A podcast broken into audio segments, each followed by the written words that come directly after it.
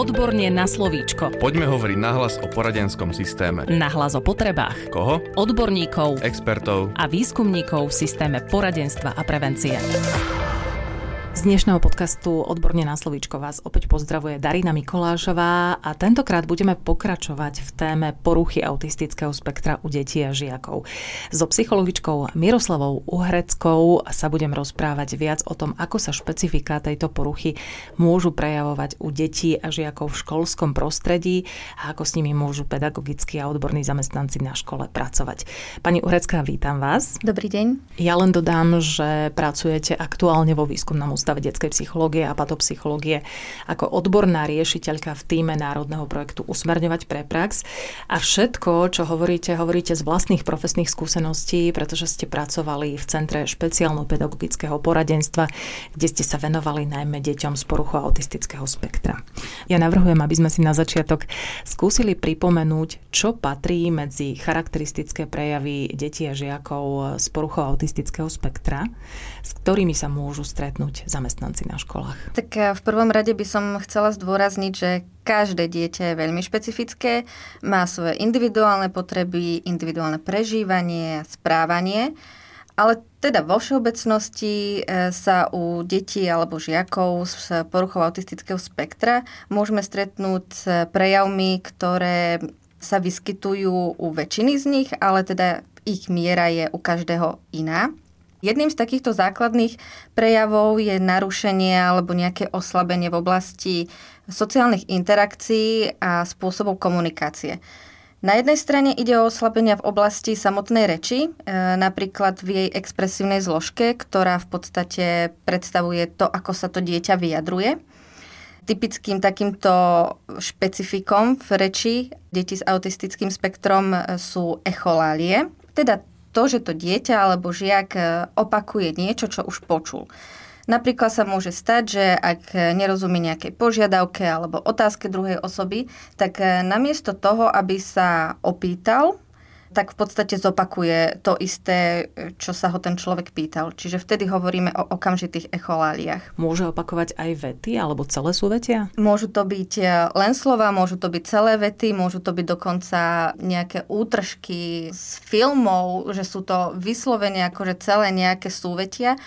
A vtedy už nehovoríme o okamžitých, ale o nejakých oneskorených echoláliách, čiže to dieťa naozaj si vystrihne nejakú časť z obľúbeného videa na YouTube alebo z obľúbenej rozprávky a v tom čase, keď je buď neisté, niečomu nerozumie, alebo si proste na to nejakým spôsobom spomenie, tak to zopakuje celé tie vety a ešte zopakuje aj ten tón, akým ich počulo.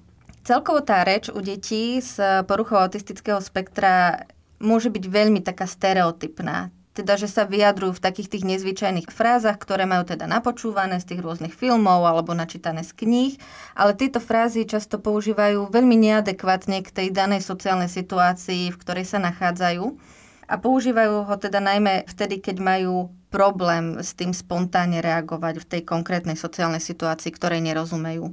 A práve to, že na nich tak ulpievajú, že ich neustále opakujú dokola, tak to im prináša vlastne ten pocit bezpečia, istoty, e, ktorú v tej sociálnej situácii nemajú. Poďme teda dať konkrétne rady. Čo môže pedagogický či odborný zamestnanec robiť, ak žiak začne opakovať e, naučené frázy, napríklad počas vyučovania, že sa to stane? Vždy je vhodné najskôr identifikovať príčinu takéhoto správania, pretože to je také charakteristické, že to isté správanie môže na prvý pohľad vyzerať, že je rovnaké v rôznych situáciách, ale v každej situácii môže mať inú príčinu.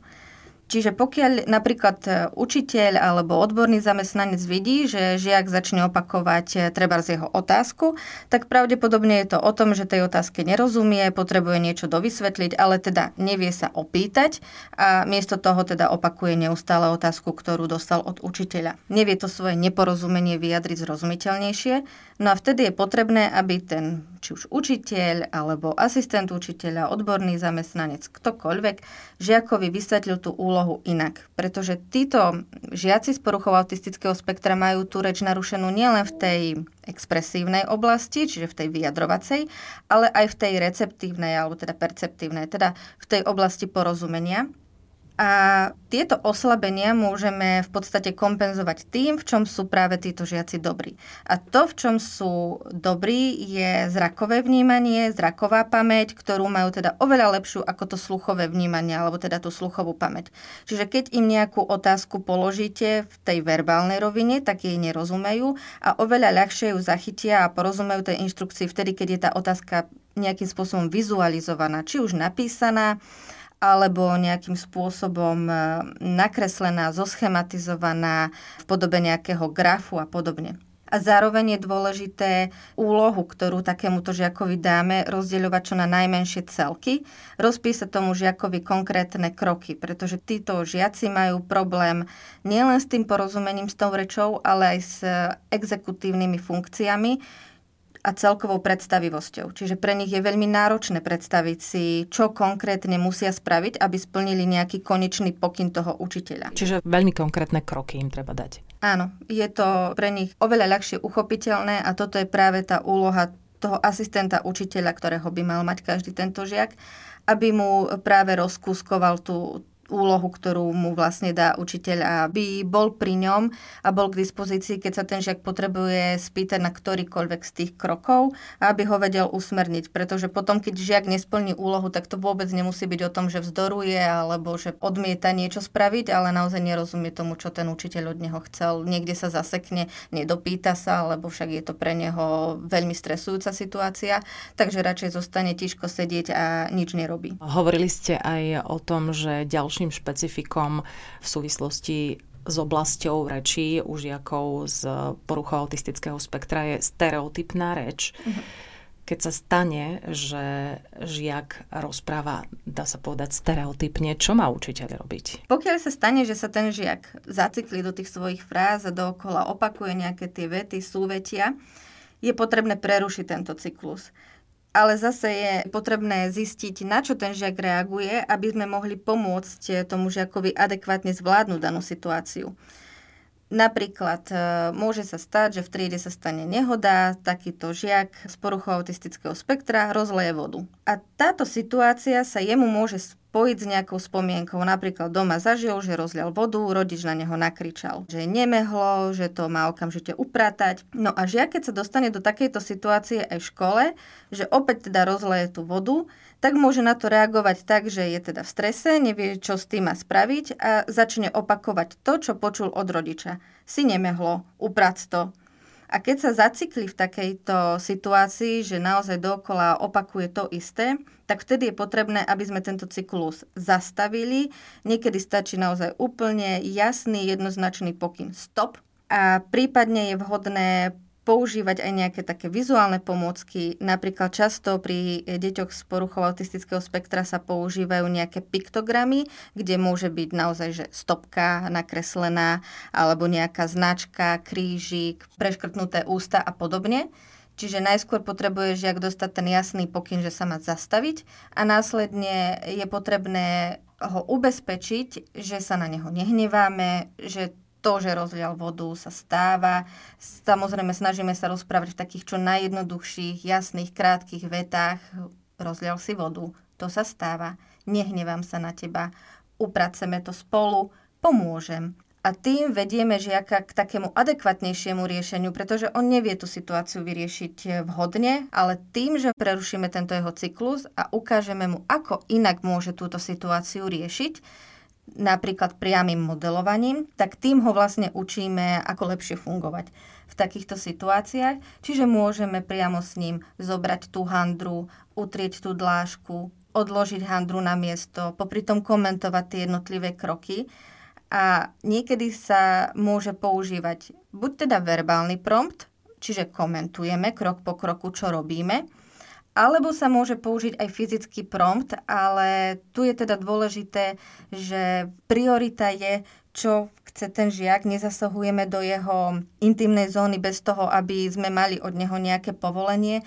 Ten fyzický prompt neznamená, že teraz mu schmatneme ruku a násilne ju vedieme k tomu, čo má robiť, ale že naozaj všetko sa snažíme robiť s citom, pomaly, plynulé dotyky, používať e, celú dlaň, čiže nie je nejaké bodové, že do neho štucháme prstom, ale že celou rukou obopneme jeho dlaň a postupne ju vedieme k tej handre, spolu s ním vezmeme tú handru, utrieme to, čo rozlial a tak ho naučíme, ako takúto situáciu riešiť. Niektorí žiaci napríklad reagujú lepšie, keď mu nakreslíme vo forme nejakého komiksu, ako môže reagovať na vzniknutú situáciu. Napríklad mu naozaj úplne jednoduchými paličkovými postavičkami nakreslíme nejakého, dajme tomu, peťka, ktorý rozlial vodu. Na ďalšom obrázku mu nakreslíme, ako ten Peťko zoberie handru, na ďalšom obrázku je nakreslené, ako utrie dlášku, na ďalšom, ako odloží handru a potom na poslednom, že sa Peťko vracia naspäť k tej činnosti, ktorú robil predtým. Uh-huh. V rámci tej oblasti reči a komunikácie je tých prejavov naozaj veľa, nielen teda tá už spomínaná stereotypná reč, ale keď sme už pri tých vyjadrovacích schopnostiach, tak eh, tie sa týkajú aj toho, že žiaci s poruchou autistického spektra majú celkovo zníženú takú aktívnu slovnú zásobu, ktorá sa prejavuje nielen v tej ústnej podobe, ale aj v písomnej podobe. A na to by som teda rada upozornila aj učiteľov, aj odborných zamestnancov, že tie oslabenia, ktoré žiaci majú s touto poruchou, sa netýkajú len toho, ako sa prejavujú verbálne, ale aj toho, ako sa prejavujú písomne. Aj keď ten písomný prejav je pre nich akoby komfortnejšou zónou, ale aj v ňom môžeme vidieť oslabenia napríklad v tom, že celkovo majú oslabený taký ten grafomotorický prejav, to ich písmo je ťažšie čitateľné, píšu pomalšie a mnohí z nich píšu tlačenými písmenami. A tu je dôležité to naozaj rešpektovať a netlačiť týchto žiakov k tomu, aby ešte používali písané písmo a dávať im aj na to písanie viac času, rešpektovať tieto všetkých špecifika a uprednostňovať skôr e, písané skúšanie, čiže formou testu ale snažiť sa ich treba nenútiť do toho, aby rozpisovali celé odpovede, ale skôr uprednostňovať testy s nejakou voľbou správnej odpovede pred testami, ktoré majú nejaké otvorené otázky. Toto sú veľmi vzácné rady a dobre, že ich dávame odborným zamestnancom. Hovorili sme teraz o typických prejavoch žiakov z poruchou autistického spektra v oblasti reči a komunikácie. My sme sa už v minulom podcaste rozprávali o tom, že porucha autistického spektra ale za zasahuje do viacerých oblastí. Skúsme teraz približiť nejaké ďalšie prejavy, ktoré sa spájajú s touto diagnózou. Samozrejme v, s oslabeniami v tej oblasti reči úzko súvisia aj oslabenia v ďalších oblastiach, e, najmä v sociálnej oblasti, respektíve v oblasti nejakej tej sociálnej komunikácie. Pre žiakov s poruchou autistického spektra je typické, že majú veľký problém správne očítať sociálne situácie, osvojiť si nejaké sociálne normy, adekvátne reagovať na sociálne situácie. To je už v podstate to, čo som aj spomínala že oni sa často dostávajú do situácií, ktorým nerozumejú, napríklad situáciám konfliktným. Žiaci s touto poruchou napríklad nerozumejú dvojzmyslom, nerozumejú vtipom, metaforám, nejakým preneseným významom, dokonca ani irónii. Oni nevedia proste čítať medzi riadkami, všetko chápu veľmi doslovne. Napríklad, ak takémuto žiakovi poviete, povedz, ako sa máš, tak on vám môže odpovedať, ako sa máš. Mm-hmm, že nedá odpoveď, ale zopakuje tú konkrétnu otázku. Áno, že on počul ten pokyn, povedz to. Takže to len zopakoval a povedal to a on za tým nevidí to, že vy ste mu vlastne tým chceli povedať, že má povedať on, ako sa má. S čím to súvisí? Súvisí to s tým, že tieto deti alebo žiaci nemajú rozvinutú teóriu mysle. Čiže oni nevedia vnímať svet z perspektívy druhej osoby. Oni si nevedia predstaviť, že niekto iný môže tú situáciu vnímať nejako inak, že môže si myslieť niečo iné, že môže cítiť niečo iné, že môže proste celú tú situáciu prežívať inak. Deti vo všeobecnosti sa učia sociálnym pozorovaním. Jednoducho, aké správanie vidím, také správanie sa naučím a zopakujem ho ale u týchto detí to nefunguje. Oni v podstate potrebujú, aby to, čo iné deti sa spontánne naučili pozorovaním, bolo im detálne vysvetlené, ako majú reagovať, prečo to majú opakovať, prečo sa v daných sociálnych situáciách majú správať tak, ako sa majú správať. Pretože pokiaľ im to nie je vysvetlené, tak to, že oni nevnímajú vlastne tú druhú osobu, že nemajú rozvinutú tú teóriu mysle, sa potom môže javiť tak, že sú vnímané ako agresívne, ako vzdorovité, ako tvrdohlavé, manipulatívne, správajú sa veľmi nevhodne, že treba odmietajú spolupracovať, alebo že sú hyperaktívne, že neobsedia a podobne.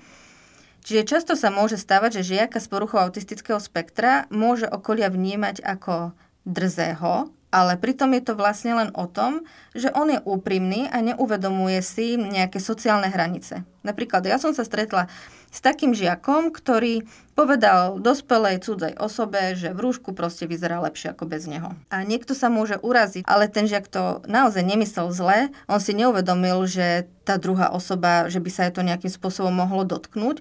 On len proste ako úplne spontánne povedal, čo si myslí. Ako vtedy máme reagovať ako odborní zamestnanci, keď sa nám takéto niečo stane? Najlepšie je učiť toho žiaka, ako má reagovať v takýchto situáciách a to vieme spraviť tým, že mu to vysvetľujeme. Čiže vysvetliť mu, že, že takáto reakcia niekoho môže uraziť ale nevnímať to, že je to teda naozaj urážka, nebrať to osobne, ale naozaj to vnímať ako možnosť naučiť toho žiaka, priblížiť mu ten pohľad druhej osoby a vysvetľovať mu, v aké emócie treba vo vás vyvolal, ako na to môže reagovať nejaká iná osoba.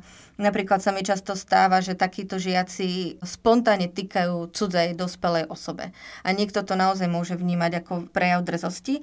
Aj mne sa stávalo, že mi prišiel žiak na diagnostiku a samozrejme mi spontánne týkal, lebo je tak zvyknutý. Mne osobne to nevadí. Zároveň si uvedomujem, že iným dospelým osobám to vadí, takže vždy som tú situáciu využila na to, že som mu vysvetlila, pre mňa je to v poriadku, ale do budúcna si treba uvedomiť, že mnohým osobám to môže vadiť a je vhodné, aby si cudzej dospelej osobe vykal jednoducho usmerniť ho úplne Áno. konkrétnymi radami a konkrétnymi krokmi.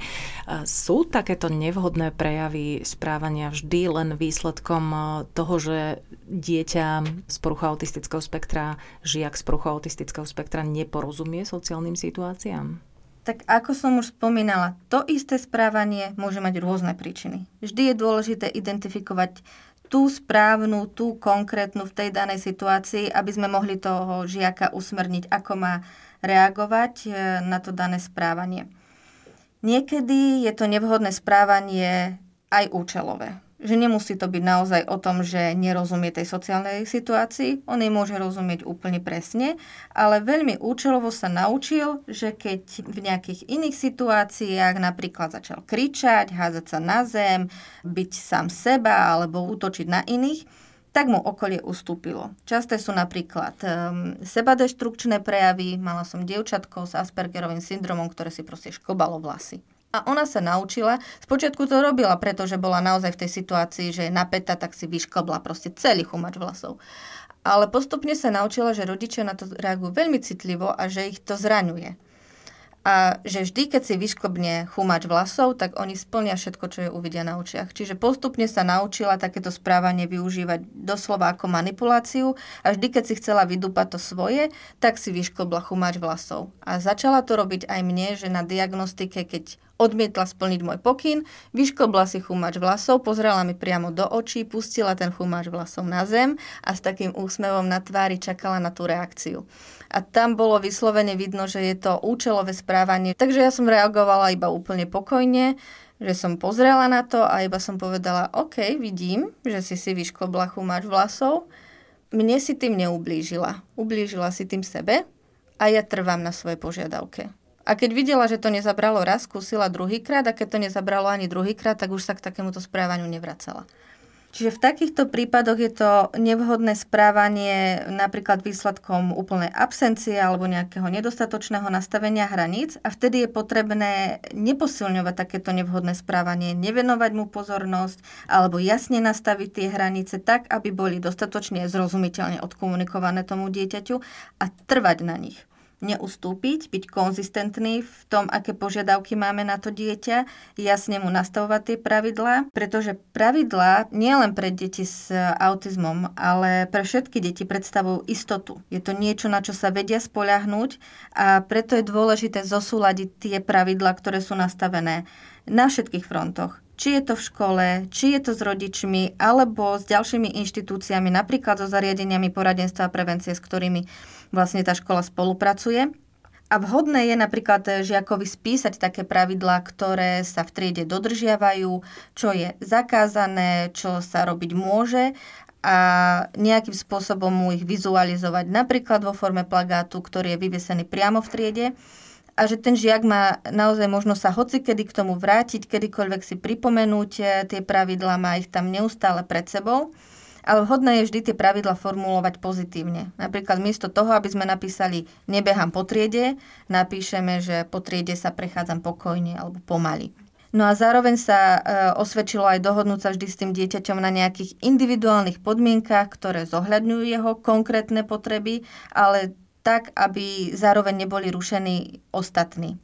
Napríklad e, sa stáva, že pre týchto žiakov z poruchou autistického spektra je charakteristické, že sú veľmi ľahko unaviteľní, prestimulovateľní, že sú hypersenzitívni na podnety z prostredia, akékoľvek podnety, či sú to verbálne, teda zvukové alebo zrakové podnety, hmatové podnety. Každé to dieťa má nejaké svoje špecifika.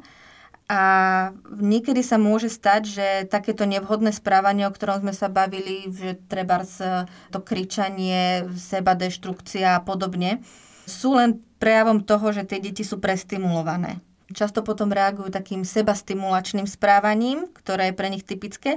Napríklad teda kričia, pištia, spievajú alebo sa hojdajú na stoličke, že je to naozaj nejaké správanie, ktoré dookola opakujú. A práve toto sebastimulačné správanie im pomáha sa upokojiť v tej stresovej situácii. A brániť im v takomto správaní nie je vhodné, pretože keď im budeme brániť v tom, aby pišťali alebo proste sa seba stimulovali, tak im zvyšujeme vlastne tú úroveň stresu. Ale zase na druhej strane nechať dieťa kričať, keď mám plnú triedu detí a potrebujem e, preberať učivo, tiež nie je riešenie Takže vždy je dôležité nájsť nejakú cestu, aby sme tomu dieťati umožnili sa upokojiť, ale zároveň nerušiť iných. Napríklad môže byť v triede zriadený nejaký relaxačný kútik, kde sa to dieťa môže ísť kedykoľvek upokojiť, keď cíti, že je prestimulované. Alebo môže opustiť triedu, či už v sprievode asistenta učiteľa alebo školského psychologa, nejakého iného odborného zamestnanca.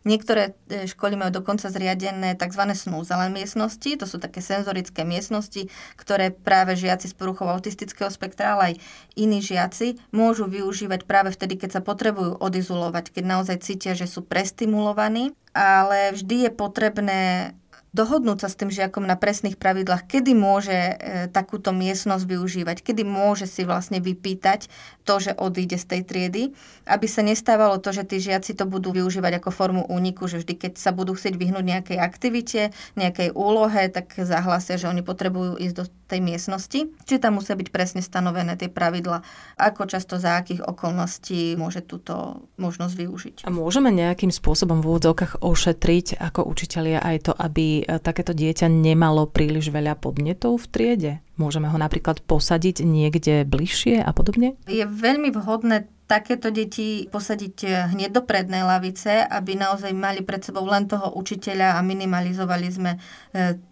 to, aby teda v tom zornom uhle nemali ešte kopec svojich ďalších spolužiakov, kde každý ten spolužiak predstavuje samostatný podnet.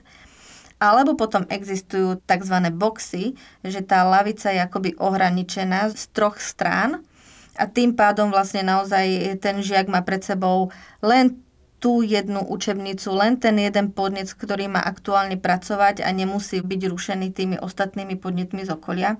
A tiež je teda dôležité dbať na to, aby vždy mal na hlavici čo najmenej podnetov. Čiže len tú jednu učebnicu, s ktorou pracuje, len to jedno pero, ktoré aktuálne potrebuje, aby tam nemal rozložený celý peračník a 30 zošitov a kopec teda podnetov, ktoré budú rušiť jeho pozornosť. Keď je takéto dieťa veľmi citlivé na hluk alebo na zvukové podnety, čo s tým? Môžu sa používať také slúchadlá, ktoré sú naozaj že špeciálne pre takéto deti. Oni sú naozaj také veľké.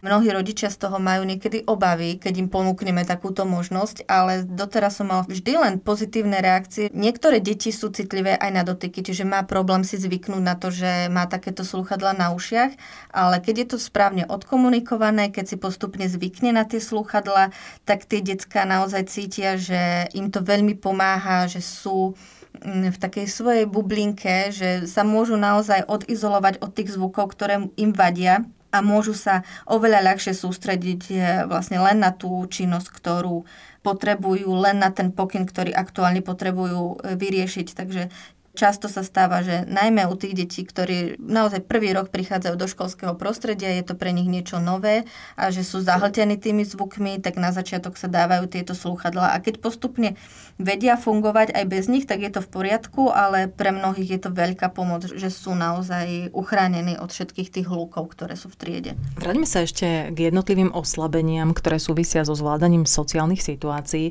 Vy ste hovorili o tom, že žiaci z poruchou autistického spektra nemajú majú rozvinutú teóriu mysle a že majú problémy zvládať rôzne sociálne situácie.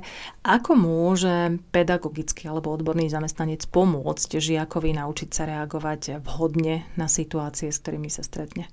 Tak žiaci s poruchou autistického spektra majú veľký problém nadvezovať primerané vzťahy s okolím. Hej. Reagovať na, napríklad na tie rôzne vzniknuté konflikty, do ktorých sa môžu dostávať oveľa častejšie ako iné deti práve kvôli tomu, že nevedia očítať tie emócie iných detí, nerozumejú takému správaniu, nerozumejú tým sociálnym situáciám, mysleniu, prežívaniu iných. No a pokiaľ sa stane, že sa takéto dieťa e, z poruchou autistického spektra dostane do konfliktu napríklad v triede, je potrebné okamžite zasiahnuť. A to, čo sa ukazuje ako najvhodnejšie, je učiť žiakov, ako reagovať vhodne priamým modelovaním. Skúsme teda byť konkrétnejšie. Napríklad, ak sa stane situácia, že dieťa s autizmom sa dostane do konfliktu so spolužiakom, ktorý mu treba zobral zošit a chce na to reagovať tak, že ho chce udrieť, tak ho zastavíme v tom, aby ho udrel a miesto toho mu v priamej reči povieme, nesmieš byť spolužiaka, hneváš sa, že ti zobral zošit, môžeš mu povedať, hnevám sa, lebo si mi zobral zošit, vráť mi ho. Čiže je veľmi dôležité, aby sme tomu dieťaťu z poruchou autistického spektra pomenovali jeho emóciu, pretože pre neho je to len napätie, ktoré cíti a snaží sa ho nejakým spôsobom vyriešiť a väčšinou teda reaguje neadekvátne, napríklad agresívne a my mu potrebujeme práve pomenovať tú emóciu a naučiť ju zvládať lepšie. Čiže treba viesť týchto žiakov k tomu, aby vedeli identifikovať, rozpoznať svoje emócie, potrebujeme im ich pomenovávať a práve tým rozvíjame ich schopnosť emočnej sebaregulácie, ktorá je veľmi oslabená u týchto detí a žiakov a učíme ich, e, ako správne reagovať v daných situáciách, keď cíti tú konkrétnu emóciu a opäť môžeme vlastne používať vizualizáciu, už spomínané komiksy. Napríklad mu rozkreslíme ten komiks v danej situácii, že Joško ti zobral zošit a odtiaľ vlastne ide taká červená šípočka, a tá vedie k obrázku, kde je nakreslené, ako ten žiak udrel toho Joška a zobral si ten zošit. A zelená šipočka zase povedie k obrázku, kde je nakreslené, ako Peťko hovorí Joškovi, že sa na neho hnevá a že chce, aby mu ten zošit vrátil. Na ďalšom obrázku mu potom Joško ten zošit vráti a potom na ďalšom obrázku sú smiaté smajlíky, kde je vyjadrené, že teda obidvaja sú spokojní. Takéto príklady môžete nájsť v tzv. slovníku sociálnych situácií. Je to taká kniha, kde sú rozkreslené rôzne sociálne situácie, s ktorými sa detská často stretávajú práve z poruchou autistického spektra a vždy je tam nakreslená tá situácia, ako je vyriešená nevhodne čiže tam je vedená červenými šipočkami a potom zelenými šipočkami je vedená tá vhodná reakcia. A takto si tieto komiksy s deťmi a žiakmi z poruchou autistického spektra môžete prechádzať a vysvetľovať im, prečo je táto reakcia nevhodná, ako sa v tej reakcii cítia tí jednotliví ľudia, ako sa cíti Joško, ktorý ukradol zošit, ako sa cíti treba ten Peťko, ktorému bol ukradnutý zošit a ako je vhodné na to reagovať a ako sa potom budú cítiť obaja, keď dostanú obidvaja to, čo potrebujú, že sú obidvaja spokojní. A tieto komiksy si môžete prechádzať tie, ktoré sú už nakreslené, rozkresľovať si nové komiksy a potom môžu slúžiť aj tomu dieťaťu ako taká pomôcka, ku ktorej sa môže kedykoľvek vrátiť, keď sa dostane do nejakej situácie a potrebuje si pripomenúť, ako takúto situáciu má riešiť. Je toto ale z vášho pohľadu reálne v prípade, že má učiteľ naozaj plnú triedu e, detí, ktoré nemusia mať iba poruchu autistického spektra, ale majú tie také bežné problémy a hlavne sa ponáhľa prebrať učivo kvalitne? Áno, toto je práve ten problém, že učiteľ na takéto veci zväčša nemá čas. A vnímam, že toto je priestor pre školských psychológov, pre odborných zamestnancov, pre asistentov učiteľa, ktorí tam sú viac pre tie deti. A práve aj my, keď sme z nášho centra dávali odporúčanie takýmto deťom, tak práve to boli odporúčania pre tých odborných zamestnancov, že tam vnímam tú cestu, že ten školský psychológ si môže treba zdohodnúť jednu hodinu týždenne s tým žiakom a na tejto hodine si prechádzať tie rôzne sociálne situácie situácie a potom ten žiak už dostane len akoby jeden e, nakreslený obrážtek, ktorý mu vždy pripomenie, že keď sa dostanem do takejto situácie, tak už viem, ako ju mám riešiť, lebo sme sa o tom rozprávali.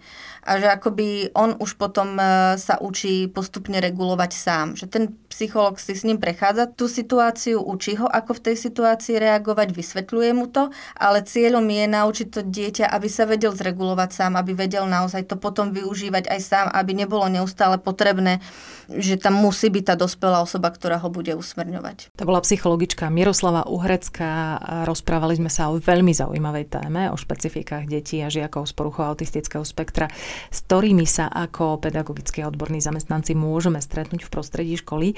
A ja navrhujem, aby sme dali aj pokračovanie tohto podcastu. Budeme pokračovať a povieme si čoskoro viac o ďalších oslabeniach, ktoré sú charakteristické pre deti a žiakov s poruchou autistického spektra, ale tiež aj o ich silných stránkach. Pani Urecka, ja vám ďakujem za návštevu štúdia štúdiu. Ďakujem pekne za pozvanie. A odporúčam počúvať podcast Odborne na slovičko aj na budúce.